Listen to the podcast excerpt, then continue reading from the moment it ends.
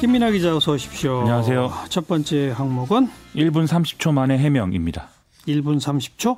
그렇습니다. 누가 누가 뭘 해명했죠? 이른바 청와대 하명 수사 관련 제보자인 이 송병기 울산시 경제부시장이 오늘 오후에 울산에서 이 청와대 김기현 전 울산시장 뭐 관련 비리를 제보하게 된 경위를 밝혔는데 음. 이 시간이 이제 1분 30초 정도 걸렸습니다. 딱 90초 동안 경위를 밝혔다. 그렇습니다. 이 한 얘기가 청와대 민정비서관실 소속 행정관하고 안부차 이제 통화를 하다가 울산시 전반에 대한 이제 얘기를 한 것이고 그때 이제 김기현 전 시장 측근 비리 의혹이 시중에 떠돈다 이 얘기를 한 게 이제 전부라는 건데요. 이 내용은 이미 2010 2016년부터 관계자가 이 수사기관에 고발을 하고 또 수사 상황 등도 언론을 통해서 보도된 것이었다. 이렇게 얘기를 했습니다. 네. 근데 이미 뭐 다른 언론 보도에서는 물어본 말에 답한 거다 이런 응답도 하지 않았었나요? 그렇죠. KBS는 어제 송병기 부시장이 뭐 정부의 동향을 수집하는 사람들이 있다라면서 여론 전달의 형태로 동향을 요청하는 것에 대해서 뭐 답변을 해왔다 이런 설명을 했다고 보도를 했고요. 그리고 동아일보도 오늘 어, 송병기 부시장이 2017년 9월에서 한 10월 경에 청와대 행정관이 울산 지역에 특이 동향이 있느냐 이런 질문을 해와서 이 김기현 전 시장 관련 건을 문자라든지 이런 것들로 보내줬다 이렇게. 이렇게 보도를 했습니다. 음, 그 청와대 행정관하고는 어떤 관계죠? 2014년 하반기에 뭐 서울에 있는 친구를 통해 알게 됐는데 당시에 이제 이 행정관은 국무총리실에 있었다고 하는데요. 이후에 뭐 친구들하고 함께 만나기도 하고 통화도 간헐적으로 한두 번씩 하는 그런 사이였다고 설명을 했습니다. 언론 보도에 의하면은 이 행정관은 검찰 수사관 출신이고 이명박 박근혜 정부에 이어서 문재인 정부에서도 청와대에서 계속 근무를 할 정도로 능력을 인정받았던 뭐 그런 사람인데 김경수 경남도지사하고 고교 동기라고 하고요. 지금은 다시 총리실로 복귀한 그런 상태라고 합니다. 네. 그럼 뭐 청와대가 밝힌 내용하고 성병기 부시장이 저 해명한 거하고 좀 차이가 있는 거죠? 그렇습니다. 어제 청와대는 이 제보자가 청와대 행정관하고 뭐 우연히 캠핑장에서 만난 사이다 이렇게 설명을 했었고 그리고 이 제보도 SNS를 통해서 이루어진 것이고 이걸 이제 좀 보기 좋게 만드는 과정에서 뭐 청와대 행정관이 문건으로 정리를 한 거다 이렇게 이제 얘기를 해서 이 송병기 시장 얘기하고는 조금 차이를 보이는 이런 부분들이 있는 거죠. 오늘 윤도한 청와대 국민소통수석이 이런 이제 문제들 에 대해서 다시 입장을 밝혔는데요. 어제 이제 청와대 내부가 내부 차원에서 조사를 한 결과를 밝힌 것이었기 때문에 송병기 부시장의 입장을 뭐 반영하는 그런 내용을 뭐 얘기하는 거는 아니었다 이렇게 설명을 했습니다. 그러면서 어, 제 발표의 핵심은 첫째로 김기현 전 시장 관련 첩보는 외부에서 온 제보를 요약 정리해서 경찰청에 이첩을 했다라는 사실을 확인한 것이고 둘째로 지금 고인이 된 검찰 수사관의 경우에는 작년 1월 고래고기 사건 업무로 울산에 내려간 것이고 따라서 김기현 전 시장 관련 첩보와는 관계가 없다는 사실을 밝혔다라는 거 재차 강조했습니다. 네. 지금 화제의 인물로 떠오른 송병기 부시장 어떤 사람이죠? 어, 지금 뭐 이게 어떤 사람인지에 대한 어떤 관심이 나오는 맥락이 보수 야당이 김기현 전 시장 제보를 뭐 경찰이나 민주당 조직이 일종의 셀프 제보를 한 거 아니냐 이런 의심을 갖고 있기 때문인데요. 일단 이제 경찰은 아닌 걸로 확인이 됐다 이렇게 봐야 될 것 같고요. 그럼 송병기 전 시장은 어떤 사람인가 보면 현재 자유한국당의 박맹호 의원이 울산시장이던 지난 2000년에 6급 계약직 공무원으로 공직을 시작해서 건설교통국장이라는 요직에까지 오른 사람으로 이제 보도가 돼 있습니다. 하지만 김기현 시장 당선 이후에 2010 2015년 사실상 좌천이 됐고 이때 울산발전연구원 공공투자센터장을 지내고 공직을 떠났다 이렇게 이제 확인이 됐는데요. 그러다가 지난해 6월 지방선거 당시에 더불어민주당 송철호 시장 후보 캠프에 합류를 했던 것입니다.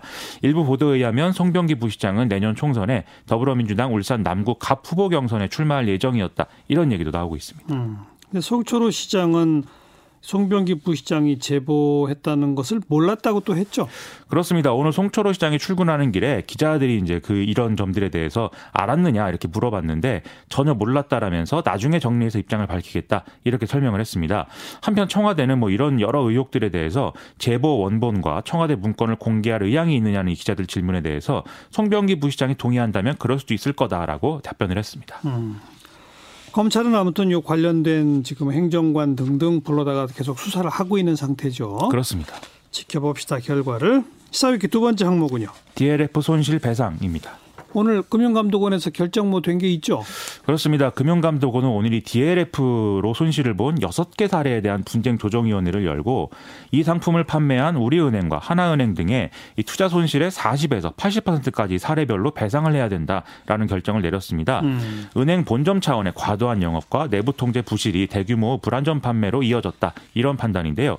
이런 판단이 이제 배상 비율에 반영된 것은 최초이고 또 이 결정된 배상 비율이 80%에 이르는 것도 역대 최대다 이런 평가가 나오고 있습니다. 네.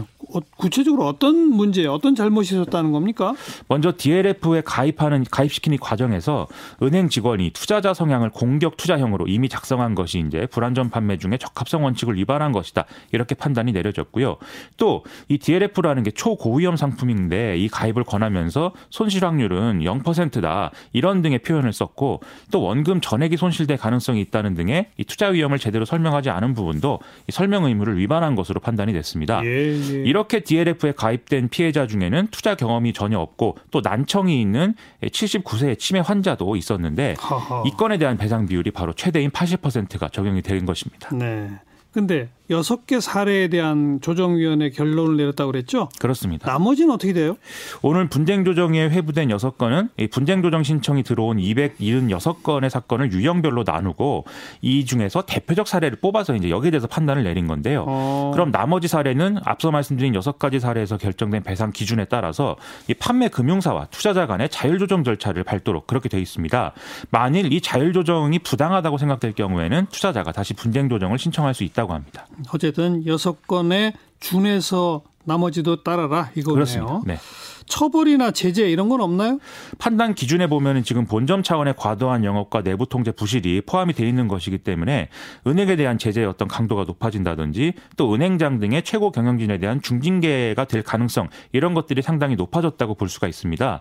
특히 하나은행의 경우에는 이 소속 private banker들에게 불완전 판매 부인을 유도하는 자료를 작성했다 이런 점도 나와서 어. 좀 이런 가능성이 높아지고 있는데요. 조사 받을 때 거짓말해라 이랬단 말이에요. 그렇죠. 이 어. 자료를 보면은 금감원이 관련 증거를 제시하기 전에는 뭐 이런 걸 한 적이 없다라든지 기억이 없다 이런 취지의 답을 해라 이렇게 써 있다는 것입니다. 예. 다만 윤석헌 금감위원장은 일단 제재 심의를 거쳐야 되고 이후에 금융위원회로도 논의가 갈 수 있는 사안이기 때문에 지금 시점에서는 단정적으로 제재나 징계 수위를 말하기는 어렵다라고 답변을 했습니다. 음. 이 결정에 대해서 은행 측 피해자들 어떤 입장입니까? 우리은행과 하나은행은 분쟁 조정 결과를 전적으로 수용하겠다는 입장을 밝혔는데요. 반면 DLF 피해자 대책위는 언론을 통해서 은행의 내부 통제 부실 책임이 충분히 반영된 결정이 아니다라고 반발을 했습니다. 따라서 향후에 자율 조정 과정에서 진통이 일어날 가능성이 큰 상황인데요. 이 DLF 판매액은 총 709, 7,950억 원이었는데 지난달 8일까지 손실이 확정된 이 2,080억 원어치의 평균 손실률이 52.7%였거든요. 계속 그래서 이 진통이 이어질 것 같습니다.